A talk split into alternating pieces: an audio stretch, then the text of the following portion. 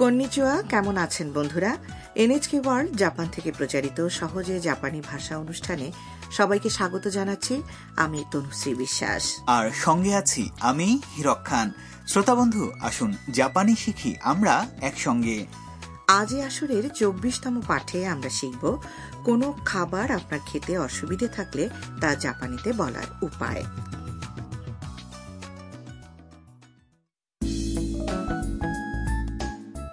নাট্যাংশের মাধ্যমে উপস্থাপিত জাপানি কথাবার্তায় আমাদের প্রধান চরিত্র তাম সে ভিয়েতনাম থেকে জাপানে পড়তে এসেছে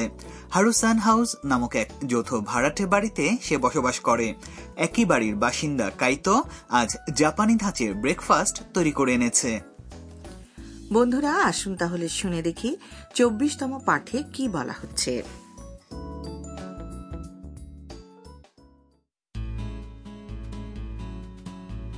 いたただだききまますす日本食は健康にいいんですよこれ生卵ですかはいすみません私生卵は食べられませんそうじゃあ納豆もダメ納豆大好きです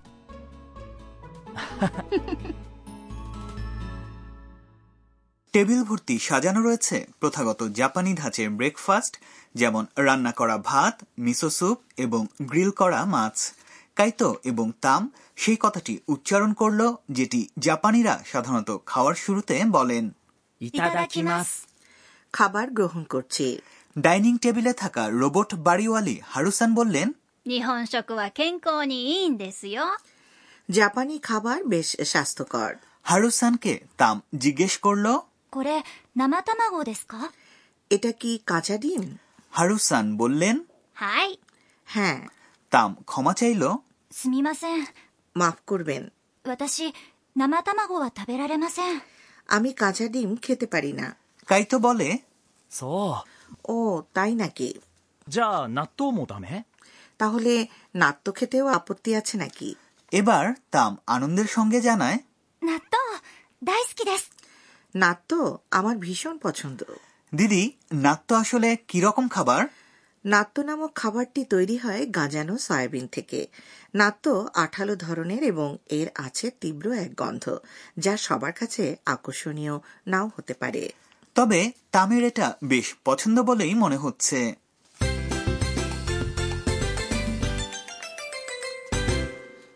আজকের মূল বাক্য হলো আমি কাঁচা ডিম খেতে পারি না 生卵は食べられません এই প্যাটার্ন অনুযায়ী আপনি যে কোনো খাবার খেতে অপারগতা প্রকাশ করতে পারেন এবার কথাটি বিশ্লেষণ করা যাক 生卵 মানে হলো কাঁচা ডিম এবং 食べられません মানে খেতে পারি না আজকের পয়েন্ট হচ্ছে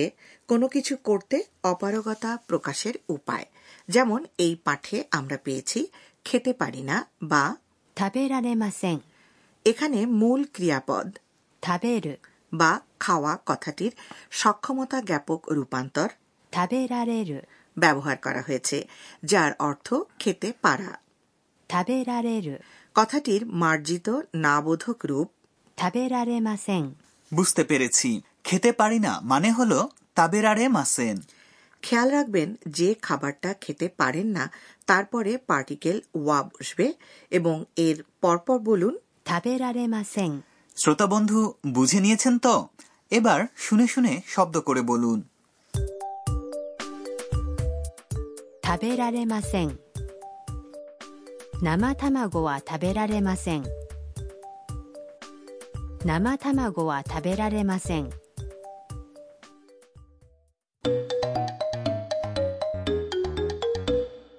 এবারে একটি বাক্যালাপ শুনি যেখানে এক ভদ্রমহিলা জাপানি খাবার খেতে গিয়ে বলছেন যে তিনি সুনির্দিষ্ট একটি পদ খেতে পারেন না どうぞたくさん食べてくださいすみません私刺身は食べられません কথাগুলো বোঝার চেষ্টা করা যাক どうぞたくさん食べてください প্লিজ বেশি করে খান どうぞ কথাটি কাউকে কোনো কিছু সাধার সময় বা কোনো অফার বা আমন্ত্রণ জানানোর সময় বলা হয় যার অর্থ প্লিজ এরপরে たくさん মানে হলো প্রচুর বা বেশি করে এবং 食べてください মানে প্লিজ খান এর মধ্যে আছে 食べる বা খাওয়া ক্রিয়ার তেরূপ এবং এর পরে আছে くださいすみません私刺身は食べられません মাফ করবেন আমি সাশিমি খেতে পারি না すみません কথাটির অর্থ এখানে দুঃখিত বা মাফ করবেন বা কিছু মনে করবেন না ইত্যাদি বোঝাচ্ছে 私 মানে হলো আমি আর 刺身 হচ্ছে কাঁচা মাছের তৈরি একটি জাপানি পদ এবারে আপনাদের পালা শুনে শুনে শব্দ করে বলুন 刺身は食べられません私刺身は食べられませんすみません私刺身は食べられません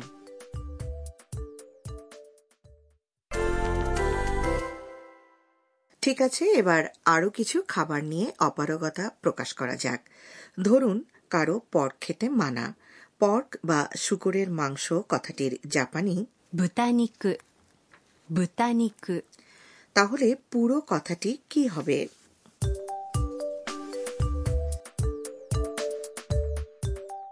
すみません私豚肉は食べられません বন্ধুরা ভালোভাবেই বুঝতে পেরেছেন আশা করি আজকের বোনাস বাক্য তাম এবং কাইতো এ কথাটি তাদের সংলাপে বলেছে いただきますいただきます。 এটা হলো কোনো কিছু খেতে আরম্ভ করার আনুষ্ঠানিক ঘোষণা খাদ্যের প্রতি ভক্তি এবং খাদ্য সরবরাহ ও প্রস্তুতকারীর প্রতি কৃতজ্ঞতা প্রকাশ করা হয় এই কথাটি দিয়ে জাপানিদের কেউ কেউ দুই হাতের তালু একত্র করে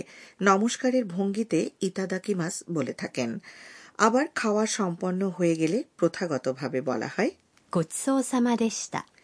কাজেই মনে রাখবেন খাওয়ার শুরুতে いただきます。 এবং খাওয়া শেষ হলে ごちそうさまでした。 এবার আপনাদের পালা শুনে শুনে বলুন いただきます。ごちそうさまでした。 এ পর্যায়ে আরও একবার শুনে নেব আজকের কথোপকথন いただきます日本食は健康にいいんですよはこれ生卵ですかいすみません私生卵は食べられませんそうじゃあ納豆もダメ納豆大好きです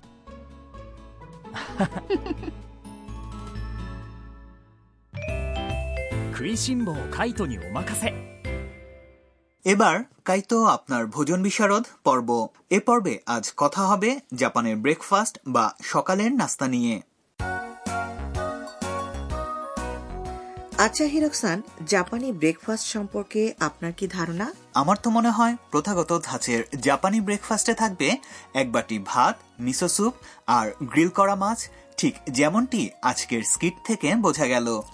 আপনার ধারণা একদম ঠিক টিপিক্যাল জাপানি ব্রেকফাস্ট বলতে সেটাই ধরে নিতে পারেন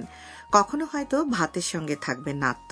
শুকানো সামুদ্রিক শৈবাল প্লাম ফলের আচার অথবা ডিম আজকের স্কিটে কাঁচা ডিমের কথা বলা হয়েছে কিন্তু জাপানি ধাঁচের অমলেটও বেশ প্রচলিত আর পশ্চিমা ধাঁচের ব্রেকফাস্টের চল নেই আছে বই কি অনেক জাপানি আজকাল ব্রেকফাস্ট হিসেবে খেয়ে থাকেন ব্রেড ডিমের অমলেট বা ফ্রাইড এগ ফ্রুট জুস আর কফি আমিও খেতে চাই ওয়াতাসিমো তাবেতাই দেশ